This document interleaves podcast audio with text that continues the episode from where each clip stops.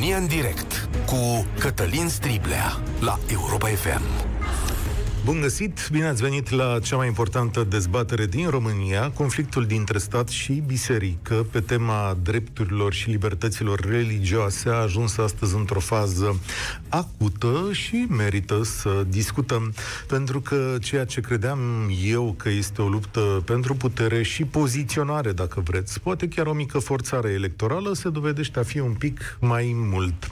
Dați-mi voie să explic de câteva săptămâni de acum, într-o intensitate crescândă, arhiepiscopul Tomisului, Teodosie, Teodosie pregătește o manifestare religioasă la care cheamă mii de oameni din toată țara. Mesajele au fost directe, aplicate și țintite către credincioșii cei mai hotărâți și chiar către publicul larg. Teodosie spune că este obligatoriu ca acest pelerinaj de Sfântul Andrei să aibă loc chiar în condițiile în care Constanța este în carantină și are o rată mare de îmbolnăvire întâi a fost privit cu o sprânceană ridicată și cu un posibil, și ca un posibil motiv de negociere pentru cine știe ce se mai întâmplă între stat și uh, biserică. Dar peste câteva zile s-a dovedit a fi o piatră grea de încercare pentru toate părțile implicate. În al preasfințitul Teodosie a acuzat guvernul de abuz, de încălcarea drepturilor religioase, a atacat în instanță hotărârea care interzicea pelerinajul, a contestat acțiunile întreprinse de autorități la alte slujbe religioase, treptat toată chestiunea s-a transformat într-un război de declarații. Au fost trimise petiții și scrisori către autorități, sprijinite de patriarhie, dar fără a adopta o poziție fățișă, contrară, autoritățile și-au menținut punctul de vedere. Pelerinajul nu poate avea loc, iar circulația persoanelor din alte zone este interzis, acestea putând fi amendate. Iar aici am ajuns în punctul cel mai interesant. Întrebat la o televiziune locală, Constanța TV se numește, dacă cumva totuși aceste acțiuni ar duce la moartea unei singure persoane, dacă nu ar fi prea mult, cum s-ar zice, Teodosie a invocat liberul arbitru și credința și a dat de înțeles că atunci când cântărești între viață și credință, aceasta din urmă e mai importantă zice așa, nu cine vin, nu, cine vine la această sărbătoare, iar acolo este momentul să plece din viața aceasta, el pleacă la Dumnezeu, dar a venit la sărbătoare. A venit însetat cu sufletul după Dumnezeu. Acesta e citatul, emisiunea mai lungă vă o recomand, o găsiți pe internet, e foarte interesantă. Cum s-ar spune, nu putem să ne întristăm dacă se întâmplă să ne îmbolnăvim în mulțime și apoi să mărim. Murim. Este pentru prima dată când un reprezentant al bisericii pune problema de maniera asta pentru a găsi, știu eu, o justificare a acțiunilor cu prezență mare a oamenilor. Ori tocmai acesta este genul de teorie care ar putea justifica oricare altă acțiune. Până la urmă, noi avem liber arbitru și atunci când mergem la mol sau în alte zone unde sunt oameni mulți. Nu sunt mulțimi impresionante de oameni astăzi la peștera Sfântului Andrei din, din localitatea Ioan Corvin, mai multă lume pare să a fi ascultat mesajul premierului Orban, care spunea că omagierea Sfântului Andrei poate avea loc și în casele noastre, nu neapărat acolo. Dar acesta este doar un episod dintr-o serie care probabil de, de-abia a început, pentru că această epidemie va fi lungă, vine Crăciunul, vin alte sărbători religioase și războiul ăsta se va duce cu intensitate de declarații când de o parte, când de alta, da? Ce va face statul data viitoare? Astăzi nu s-a mai opus decât așa, din gură. Cine a venit a fost legitimat, a putut intra în localitate, s-a dus la slujbă dacă a vrut. Eu la 0372 vă chem să răspundeți la următoarele întrebări. Care credeți voi că a fost scopul acestei acțiuni a înalt preasfințitului Teodosie? Poate fi o libertate exercitată până la a pune în pericol viața unor cetățeni, așa cum susține înaltul prelat? Și ce ar fi trebuit să facă statul în această situație? Iată tot atâtea întrebări la care vă aștept în minutele următoare. România în direct începe acum cu Cristian. Bine ai venit! Uh, bună ziua, domnul Cătălin, sau salut, Cătălin. Salut și ție, Cristian. Uh, mă bucur că a abordat subiectul ăsta. E un subiect uh, destul de sensibil, însă ar trebui, eu știu, scoase în relief câteva aspecte. În primul rând, statul român este un stat slab. A fost întotdeauna... O secundă, ei zis, că... ei zis slab? Slab, ăsta a fost termenul folosit? Slab. Slab, stat ok. slab. Ok. pentru că nu are putere să ia niște măsuri la fel de stricte și la fel de, să zicem, normale, cum le ia față de un om obișnuit. Din păcate, biserica își manifestă, își arată mușchii din acest uh, prelat, să zicem așa.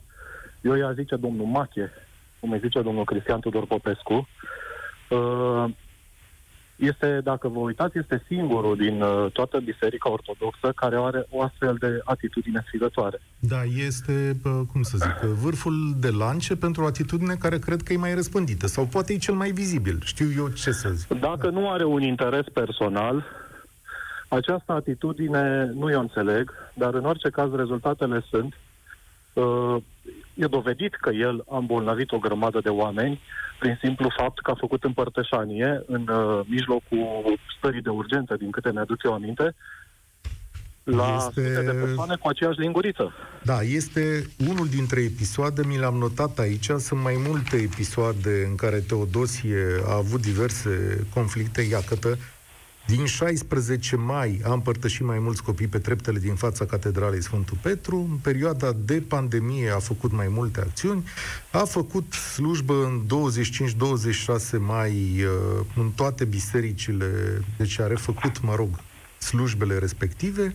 La începutul lunii iulie, în plină pandemie, a oficiat o slujbă la care au participat câteva sute de oameni în condiții de distanțare socială zero. Deci el are un istoric.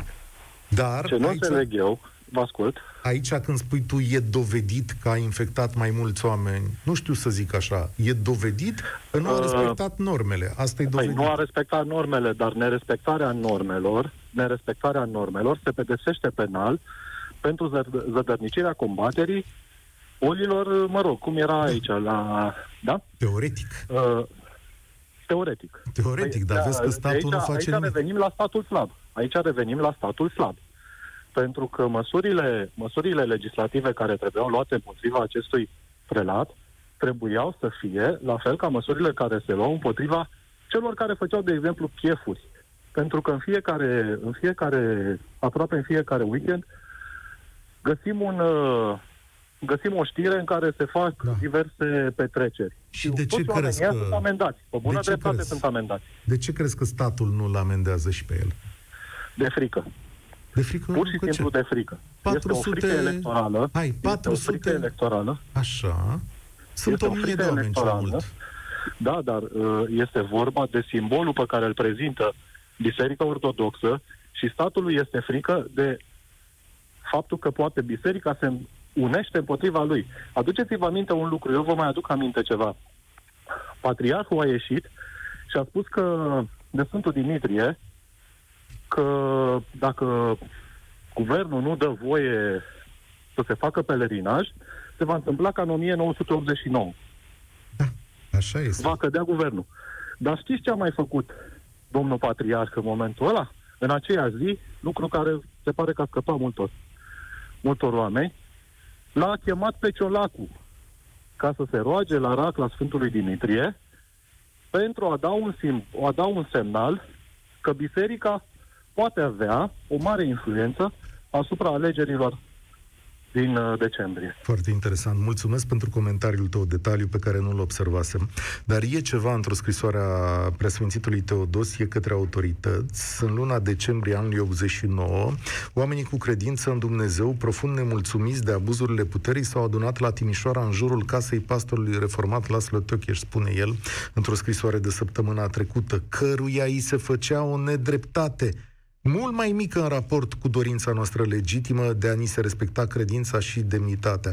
Nu subestimați dorința oamenilor de a striga din nou în stradă la Constanța și în alte părți ale țării, cu noi este Dumnezeu pentru a se putea ruga și trăi liber fără o nouă dictatură. Spune în al preasfințitul Teodosie. Ăsta e ca și celălalt, e un mesaj de dreptul politic.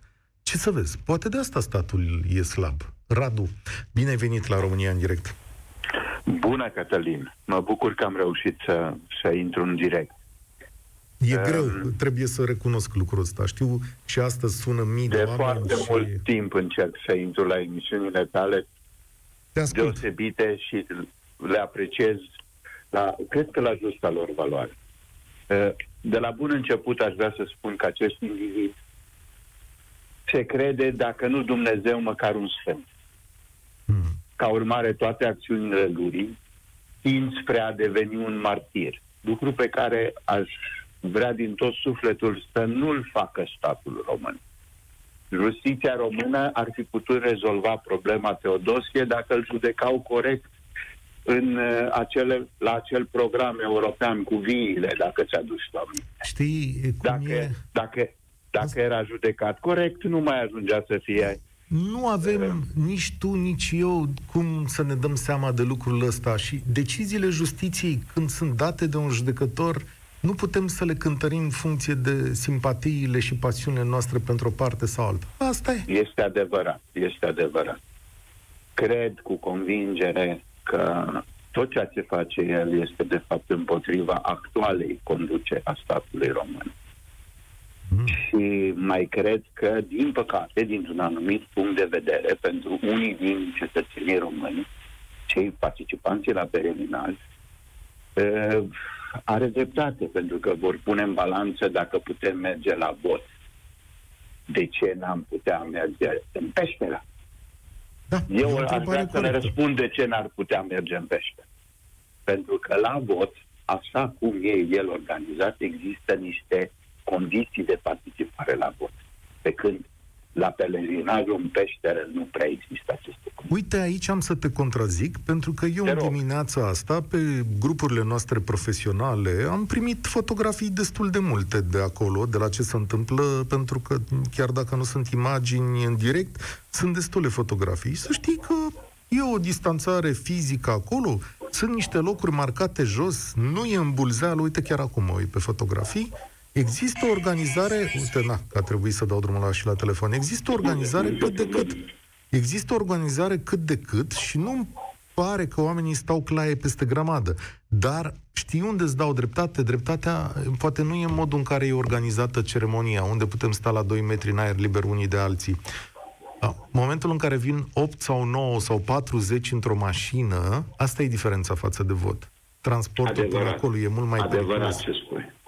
Adevărat ce spui. E suficient ca unul dintre ei 8 sau 9 sau din cei 40 să fie bolnav și în două ore, dacă au cumva de făcut un drum dus întors, să fie mulți mai mulți contaminați. Mulțumesc tare mult, Cătălin. Spor la Sper să treabă, ne- Radu, să ne auzim cu bine. Marius e acum la România în direct. Marius, bine ai venit. Mă uit un Bine pic te-am aici. găsit, Cătăline. Cântărim între viață și credință la un moment dat, spune în al preasfințitul, domnule, cine vine la această sărbătoare, iar acolo este momentul să plece din viața aceasta, el pleacă la Dumnezeu, dar a venit la sărbătoare. A venit însetat cu sufletul după Dumnezeu. Corect? E liber arbitru până la urmă. Da, nu e chiar așa. Acum fiecare își alege ce vrea să facă. Așa cum eu aveam o simplă întrebare să vă pun. Ia. Uh, Întrebarea mea este următoarea. Ne îmbolnăvim numai la biserică? Dacă mergem sau în pelerinaje, nu ne îmbolnăvim și în moluri? Mergeți în Afi Cotroceni acum să vedeți câte lume poate să fie și câtă aglomerație este. Oare în moluri nu există un număr de persoane care trebuie să meargă acolo? Din câte știu eu, nu, dar am văzut aglomerație, nu neapărat la, în locul pe care l-ai eh, spus tu și pe care l-am vizitat și eu, dar am văzut în alte magazine, era o aglomerație mult mai mare și știu că au fost îmbulzeli și astăzi am văzut niște îmbulzeli aici, tot pe grupurile profesionale. E aglomerat și în magazine, dar tocmai am explicat diferența în cazul unui pelerinaj. La mall mergi tu cu familia ta și încerci să te ferești de toată lumea pe acolo, nu? Să-ți faci treaba să... și așa mai departe. Nu mergi Este însă... adevărat, dar stai, eu stai, cred stai. că merg și în grupuri la mult. Prieteni și alte... în grupuri de 8, 9, 40, cum să vină la pelerinaj cu autocarele când se face pelerinaj. Nu cred că se duc cu autocarele, dar într-o mașină o să încapă 5-6 persoane. De asta, uite că i-a și lăsat, i-a și lăsat acolo, după cum vezi, pelerinajul se desfășoară. Dar spunem despre declarația asta, uite, că te simt credincios. E așa Declara- cum crești? Declarația domnului mi se pare puțin ciudată. Cred că a vrut doar să atragă cât mai multă lume la acest pelerinaj. Mai mult de atât n-a vrut să facă. De ce crezi că nu s-a dus multă lume? Uh, din cauză s-a tot spus în presă că o să fie poliție și o să facă controle și așa mai departe. Le-a fost frică, ca să zic așa. E adevărat, dar uite că poliția le-a dat voie. Deci e așa un... Merge păi și da, așa. dar i-am amenințat înainte și le dăm drumul după aia. Vedem câți vin. N-au venit, n-au venit foarte, foarte mulți. Tu mergi la biserică, ești credincios, adică ți se pare că e o inegalitate între tratamentul pe care statul aplică în diverse situații aici? Uh, Da, este o inegalitate. Eu merg la biserică, sunt credincios. Uh, merg când simt că trebuie să merg. Nu sunt, merg în fiecare duminică sau așa mai departe. Dar așa cum avem voie să mergem într-un mall, avem voie să mergem și într-o biserică. O, trebuia, cum ați spus mai devreme, că nu s-au, uh, spunea antevorbitorul că nu s-au organizat. Aș, statul putea să organizeze în peșteră ceva, așa cum au organizat în alte părți. Dacă chiar vrea să se implice în treaba asta. Da, și atunci venea și cetățenii, veneau și cetățenii care organizează festivaluri de muzică și puteau să spună și ei, domnule, o putem face și noi. Și asta e adevărat. Săracii și cei care organizează uh, muzică sau concerte sau tot felul de uh, lucruri din acestea au pierdut foarte mult anul ăsta. Au pierdut și preoții? Mm, cred că da. Da. Sau nu? E- Depinde, aici Da, depinde. Au nu. fost cam multe mormântări. Putem să... Doamne ferește, da.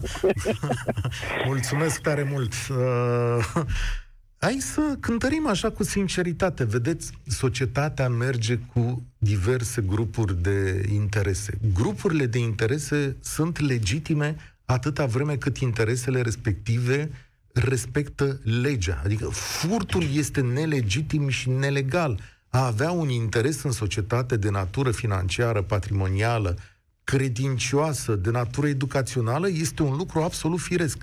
Noi ducem bătălii pentru interesele în care credem, ele fiind în, interme- în, în interiorul legii, da, și le susținem și căutăm un echilibru astfel încât aceste lucruri să nu rănească.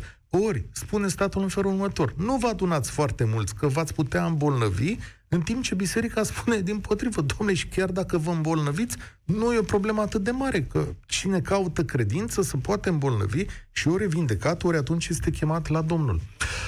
Este rândul lui Alexandru să vorbească. Bine ai venit, Alexandru, la România în direct. Bună ziua, bună ziua. Uh, Eu cred că uităm o chestie. Dreptul tău se oprește când încalcă dreptul meu. Dreptul oamenilor la credință se oprește când încalcă dreptul altor oameni la viață. Problema nu este că m, s-ar îmbolnăvi cineva acolo și ar muri acolo, ar fi chemat la Dumnezeu. Problema este că acel om îmbolnăvit acolo poate se întoarce într-o comunitate și îmbolnăvește alți oameni care nu au să meargă acolo să-și pună viața în pericol. Deci tu spui în felul următor, sau asta îi spui în al preasfințitului, vezi că nu e vorba de cel care ar putea să îmbolnăvească să moară venind cu liberă credință acolo, ci, atenție, e vorba de ceilalți cetățeni pe care i are acasă, știu eu, familie. și Exact. așa mai Este departe. foarte contagios. Eu, dacă nu vreau să mă expun, dar cineva se duce acolo cu liberul lui arbitru, după care vine în comunitatea mea și mă îmbolnăvește pe mine și poate eu sunt în categoria de risc. Eu de ce să, să nu am dreptul la viață? Dreptul lui la credință nu este mai presus decât dreptul meu la viață, iar dreptul meu la viață trebuie să fie garantat de statul român. De ce crezi că uh, războiul dus de înaltul preasfințit al Tomisului a fost atât de puternic? Ce, ce scop? Pentru că le este frică. Frică? Da, în opinia mea, în ultimii ani de zile e destul de vizibilă scăderea bisericii în notorietate și le este frică. Crezi că Biserica e diferită față de credință. Credința nu ai nevoie de un loc anume pentru credință. În credința este ceva ce ai acasă, ce e cu tine, e ceva intim. Biserica noastră e destul de diferită față de credința în, în sine, pură. Știi că în, în emisiunea de la Constanța TV, avocatul care realiza emisiunea, nu știu dacă e și jurnalist, dar era prezentat ca avocat uh, și mi-a plăcut interviul lui, i-a pus chiar această întrebare și a spus, dar știți, nu putem să ne exercităm credința și acasă? Și în alt preasfințitul Tomisului a spus, biserica este interfața care ar fi trebui să fie nelipsită din această comunicare, spune el. Nu crezi că pentru unii oameni e foarte important și ritualul acesta, că până la urmă despre un ritual e vorba. Da, probabil pentru unii este destul de important, dar nu este mai important decât viața altora. Nu trebuie să fie mai important. Credința nu cred că este ceva ce ar trebui să fie mai important decât viața altui om. Îți mulțumesc, Alexandru. Da? Ce... Alexandru a fost uh, destul de la obiect și mă gândeam, eu sunt sigur că în al preasfințitul judecă și el lucrurile de natura asta. De asta mă uit că acolo trebuie să fi fost un pic mai mult decât acest cântar. Adrian, bine ai venit la România în direct. Salut, Cătălin, și și ascultătorilor. Uh, salut uh, mesajul antevorbitorului meu, uh, dar aș vrea să dau ceva la el, pentru a nu uita acel drept de al cuiva în momentul în care încalcă alt drept al altcuiva, trebuie să-l conștientizezi întâi. Iar nivelul de conștientizare a, astfel, a astfel de lucruri în societatea românească este foarte scăzut din punctul meu de vedere. Acum revenind la subiect.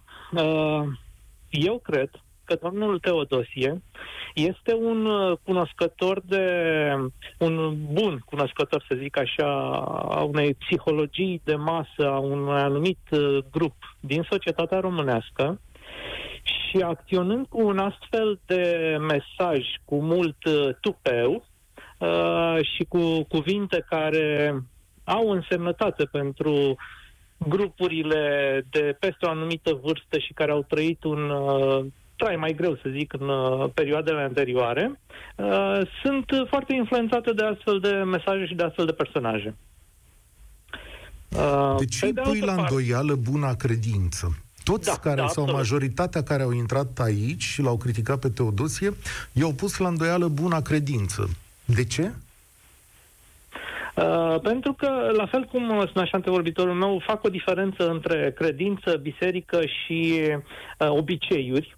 Uh, care poate le leagă, poate nu le leagă, sunt diverse alte chestii.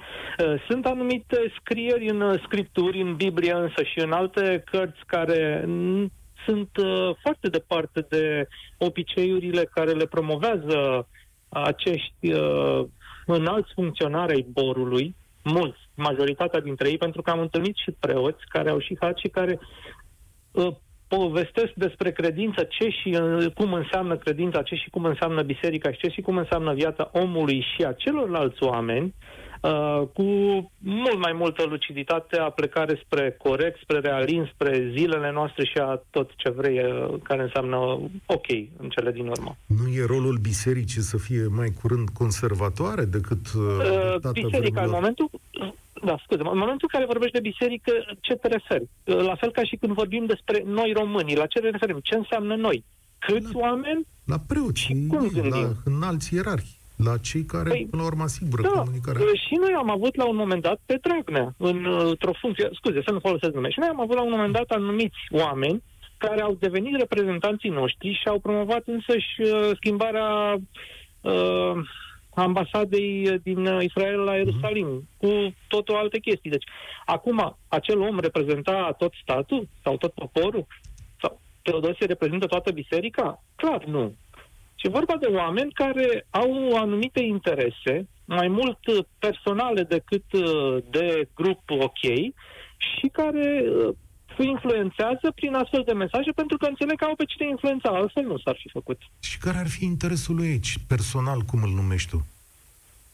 Interesul personal este acela de recunoaștere de om cu putere, îi place să dețină puterea, să influențeze, să aibă supuși oameni care îl ascultă, oameni care îl apreciază, se hrănește din uh, uh, iubirea asta, în ghilimele, care este adusă de oameni care apreciază astfel de personaje.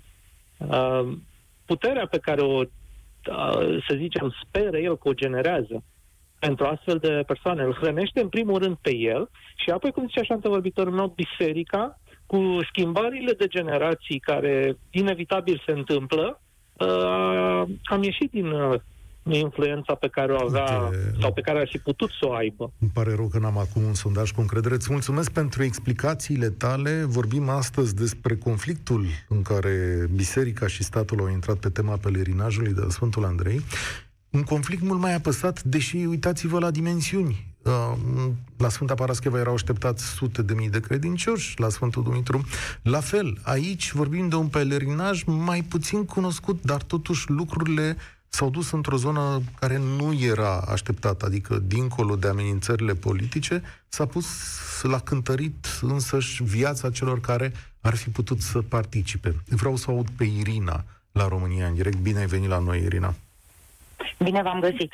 Și mă bucur că ai pus problema exact în termenii în care intenționam să vorbesc și anume, un pelerinaj aparent mai puțin popular a ajuns să stârnească toate valurile astea de comentarii și să tulbure puțin apele în societate.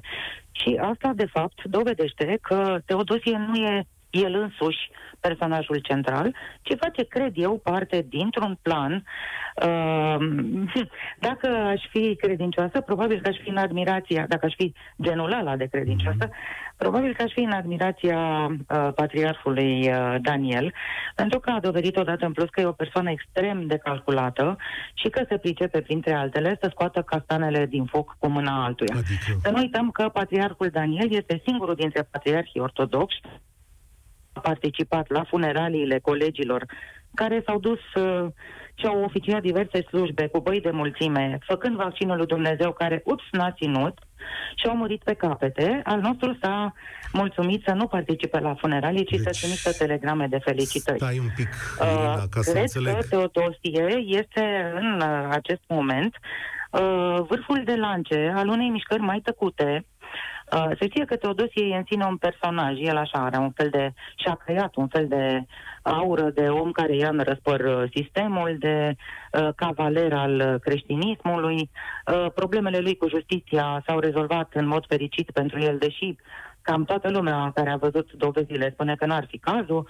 Să nu uităm cum a fost însoțit de uh, acea ceată de sutane care arătau mai degrabă luptători MMA și cred eu că e vorba de puterea financiară a bisericii, care se clatină foarte tare în ultima perioadă, fiindcă odată ce credincioșii nu au acces în biserică, uh, lucrurile se desfășoară puțin mai dificil uh, din punctul ăsta de vedere. Acolo curgeau bani nefiscalizați, fără număr, ca la maneliști, uh, nimeni nu-i verifica Bun. și acum robinetul deci... abia picură.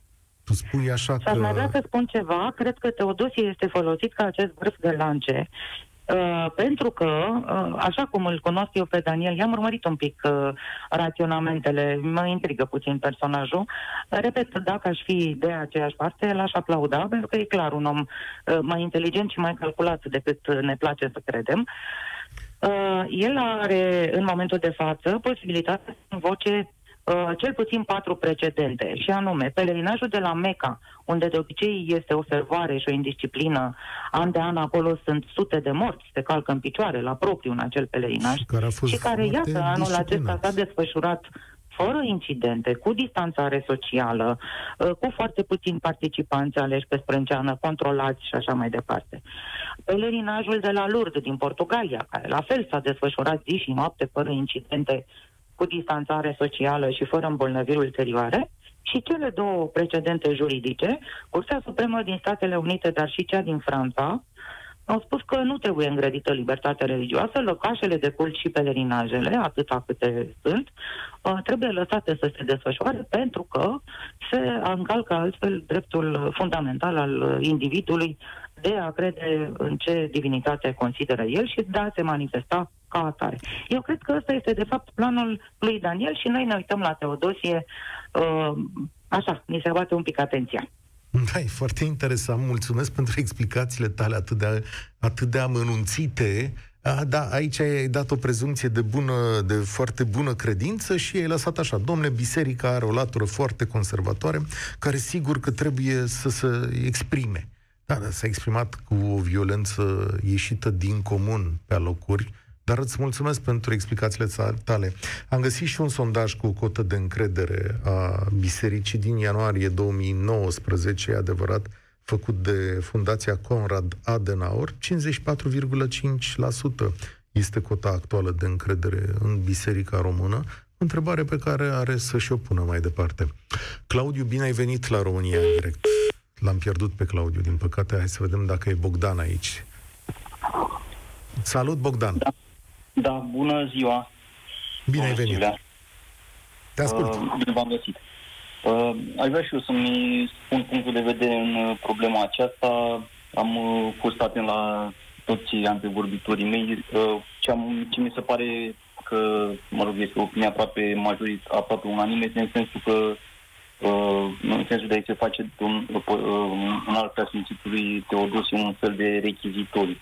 Mie mi se pare că uh, dumnealui a acționat ca un ierat, ca un preot până la urmă uh, și era normal să, să manifeste curajul acesta de a invita creștini ortodoxi care își doresc să participe la acest pelerinaj să o facă.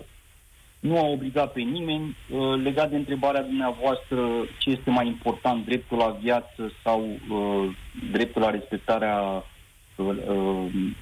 libertatea de conștiință și, mă rog, manifestarea libertății religioase, cred că la fel de bine s-ar putea pune problema și în cazul în care analizăm comparativ dreptul la vot, dreptul de a alege și de a fi ales uh, prin raportare la dreptul la viață. Cred că în aceeași măsură s-ar putea pune problema uh, periclitării dreptului la viață prin uh, exercitarea dreptului la vot.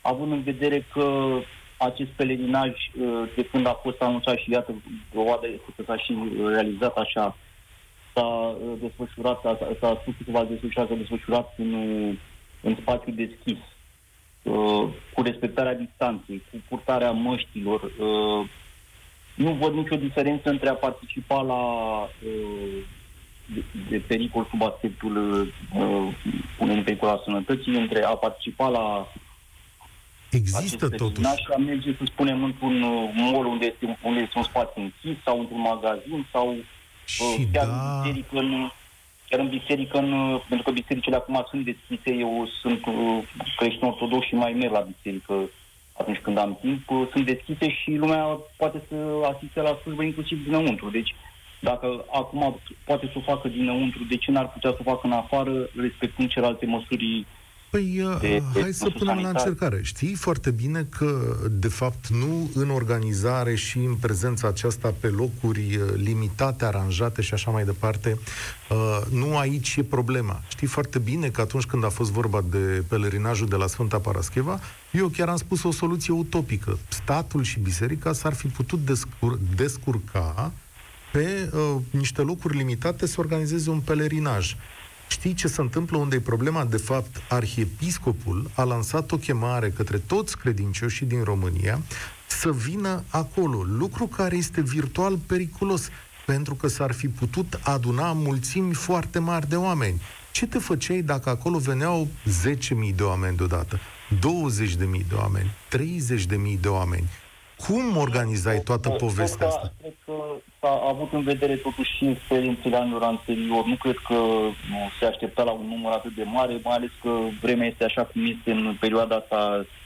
Asta uh, e în deci contradicție era, cu... Era ajungă la un asemenea număr, astfel încât să, să nu mai poată fi organizat în condiții păi bune. Și atunci, și să... de ce presiunea asta? Claudiu, de ce, uh, scuze Bogdan, de ce presiunea asta? Vorba de o frustrare, de o frustrare și justificată a bisericii, pentru faptul că și în perioada, în starea de urgență, dacă vă amintiți, bisericile au fost printre ultimele deschise, deci relaxarea măsurilor sanitare în ceea ce privește biserica s-a produs undeva pe sfârșitul stării de urgență, cred că o săptămână înainte de a, da, de a expira prelungirea stării de urgență. Uh, cu mult înainte de asta s-au deschis magazinele, uh, deci uh, este o, probabil că este și o frustrare pentru că au, s-au văzut cumva discriminat, să zic așa. Cel și, puțin. Nu atât, ei, nu atât ei ca și cler și uh, preoți, cât credincioșii care, să știți, dacă ești preot și uh, știi cum, cum, cum se întâmplau lucrurile în, în timpul slujbelor la liturghii înainte și cum se întâmplă acum, ai o anumită părere de rău cel puțin, pentru că lumea este mult mai timorată.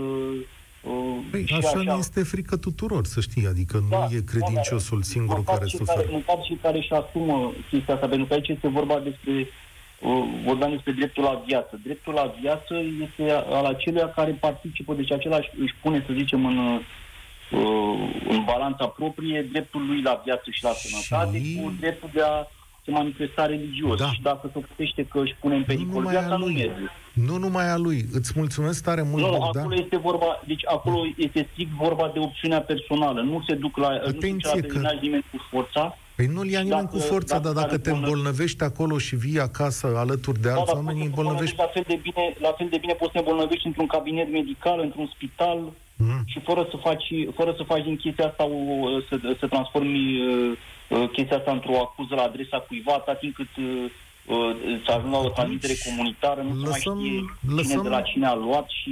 Nu e firesc În al să doilea rând- limităm, nu e firesc să limităm zonele de mare aglomerare, adică să mă ierte Dumnezeu. Este Nu, foarte, este foarte firesc, dar ar trebui să o facem cumva uniform și după aceleași principii, după aceleași... Uite uh, că nu se poate, într-un că o mod- într-un facem mod în funcție de necesități. Îți mulțumesc tare mult.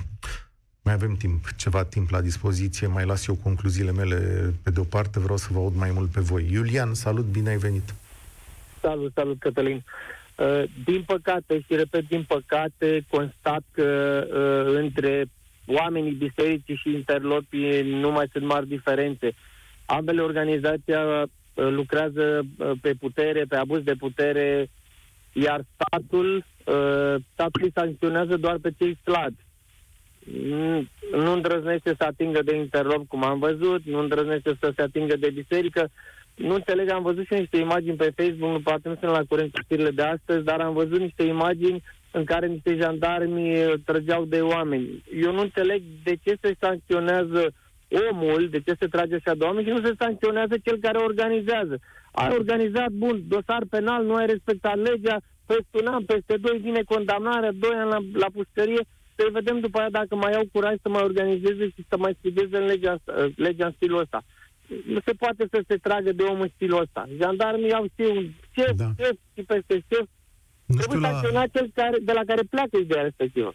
Nu știu, uh, nu știu uh, la ce, ce imagine ai văzut, că am văzut și eu imagine astăzi, nu știu dacă sunt de astăzi sau poate au legătură. Nu înțeleg nici eu, într-adevăr, de ce statul tratează așa ce, uh, în modul acesta, dar statul a anunțat, i-a anunțat pe credincioși că dacă veniți și încălcați regulile, veți fi sancționați individual. În ce îl privește pe preasfințitul, nu am idee dacă există vreun articol de cod penal sau de contravenție care îi să uh, aplică dumnealui, adică E- Există asta cu îngreunarea în Răspândirea combaterea bolilor. epidemiei, se lasă cu dosar penal. Da, da, e dosar penal. da. M-am uitat și eu, Eu- pe diversele laturele acestei infracțiuni și ha, e greu. E greu și pentru un procuror să argumenteze așa ceva și da, nu ascund că aici apare și o decizie politică. Cum crezi că ar arăta în săptămâna alegerilor o anchetă făcută împotriva înalt preasfințitului? Mm, Eu cred că ar fi mai simplu, fiindcă va fi o anchetă, de- deci dacă punem în, în balanță o imagine cu niște oameni care sunt bruscați sau o anchetă până la urmă civilă, că na, se uită oameni la televizor, a unui înalt prelat, uh, condamnarea lui se va realiza peste un an, peste doi. Dar condamnarea acelui om va fi exemplu pentru ceilalți, sau cel puțin și de când se deschide acest dosar, ceilalți se vor gândi, mai chem eu lumea la nu știu ce acțiuni, sau nu-i mai chem, că uite, e groasă. Dar dacă sunt sancționați numai oamenii, numai participanții, iar cei care organizează nu neapărat la biserică, toți, ceilalți eh, se face statul că nu vede, fiindcă deranjează electoral, nu știu, eu cred că mai mult deranjează imaginile cu acei oameni decât imaginea unei începere a unei urmăriri penale a unui prelat. Părerea mea. Mulțumesc tare mult pentru opinia ta. Ionuț, bine ai venit la România în direct. Salut, Cătălin. Uh, Am și eu o curiozitate. De ce uh, biserica nu a făcut liste cu credincioși care vor să meargă la pelerinaj să plătească testele pentru credincioși? Cei care au teste negative pot merge liniștiți la pelerinaj. M-am întrebat și eu la celălalt pelerinaj despre chestiunea asta. Se putea face acces pe un număr de locuri limitat, știu eu, 400-500, venit din diverse parohii, cu listă de înscriere, cu test făcut. Nu știu de ce nu se procedează așa. Da, dar să O- plătească biserica Să testele. plătească biserica, să plătească parohia locală, să plătească credincioșii dacă vor, Da. pentru că noi nu suntem o comunitate, nu vrem să funcționăm așa și mie îmi face impresia, Ionuț, în acest caz, că a fost mai important conflictul și transmiterea unei imagini decât organizarea. Pentru că Sigur dacă că da. îi, Sigur. îi spunea cu un caiet de reguli în față, uite, asta vrem să facem, să aducem 300 de oameni, aceștia sunt oameni, îi testăm, uite cum vin, cu mașini individuale, sunt singuri, nu o să fie o, o problemă, cred că se termina. Sau dacă nu, liste. Și dacă cineva se îmbolnăvește și la rândul lui îmbolnăvește pe altcineva mai departe, să fie tras la răspundere. Și nu cred că se mai înghesuia lumea așa la, la Foarte aglomerați. Păi, uh, știi, am fi putut rezolva cu simplitate, precizie și respect o chestiune foarte mare. Mi-e teamă însă Sigur că da. că părțile implicate nu și-au dorit acest lucru și acum să-mi spui de Dar ce nu aici și-au și, dorit. și guvernul este de vină. Trebuia să spună clar, nu merge nimeni, nici măcar cei din localitate. Dacă este risc de, de infectare, nu merge nimeni. Nu contează că ești în localitate, că ești în altă parte. Nu ai voie. Anul ăsta nu avem voie, nu? Da. Eu anul ăsta voi fi departe de familie pentru că nu pot merge acasă din cauza virusului. Îmi pare rău să aud chestiunea asta, ai grijă de tine, să-ți meargă Ok. din plin și mulțumesc pentru mesajul tău. Uh, Cred că mai avem timp să-l ascultăm pe Valentin. Ai un minut, Valentin, norocul tău. Ha-ha. Sau nu e Vali, nu? A, da, e Alo? Vali. Vali, salut, bine ai venit. Salut. Uh, din start, nu mai cred în uh, instituția bisericii, nu mai cred în niciun fel de instituție a statului, pentru că trebuie să fim obiectivi și să tratăm totul matematic. Însă, dacă tot tratăm totul matematic, ar trebui să ne uităm că în, în virusul ăsta nu face diferență între oamenii care se perindă la o biserică, cei care se perindă într-un market sau într-o, la o votare. Și atunci nu ar trebui să facem distinție sau să discriminăm între acei oameni. Pentru că vă pun o întrebare. Aveți idee cam într-un în medie, într-un magazin de București, într-un supermarket, câți oameni vin? N-am, n-am, n-am idee zilnic. Probabil că mii de Într-o oameni, zi de zeci mii. weekend, 8.000-9.000. 8.000, 9.000. Ah, Da. Înmulțiți asta cu 4.300 de supermarketuri și supermarketuri în țară. Da, e posibil, dar sunt convins că acest calcul are și o greșeală în el. Oamenii ăia vin de unii singuri, circulă împreună, circulă separat, cu măști, nu Corect, stau împreună corect. față în Se față poate- mai se mult pot de lua. 30 de pot secunde lua. un minut. Uh, Media cumpărăturilor era undeva la 27 de minute. Și mai timp e, o, petrecut. mai e o chestiune. Ierarhizarea drepturilor în societate și a necesităților într-o situație de criză. Și aici e o Da, dezbatere dar pe care o virusul faci. nu știe ierarhizarea asta. Da, dar oamenii au nevoie de ierarhizarea asta. Îți mulțumesc însă tare mult. Emisiunea s-a încheiat chiar aici. Dacă am fi avut parte de organizare, discuția asta era foarte simplă. Nici măcar n-ar fi organizat. Nici ne- măcar n-ar fi existat. În orice caz, vă mulțumesc pentru participarea la ea. România în direct se întoarce și mâine vă spun spor la treabă. Participă la România în direct de luni până joi de la ora 13 și 15 la Europa FM.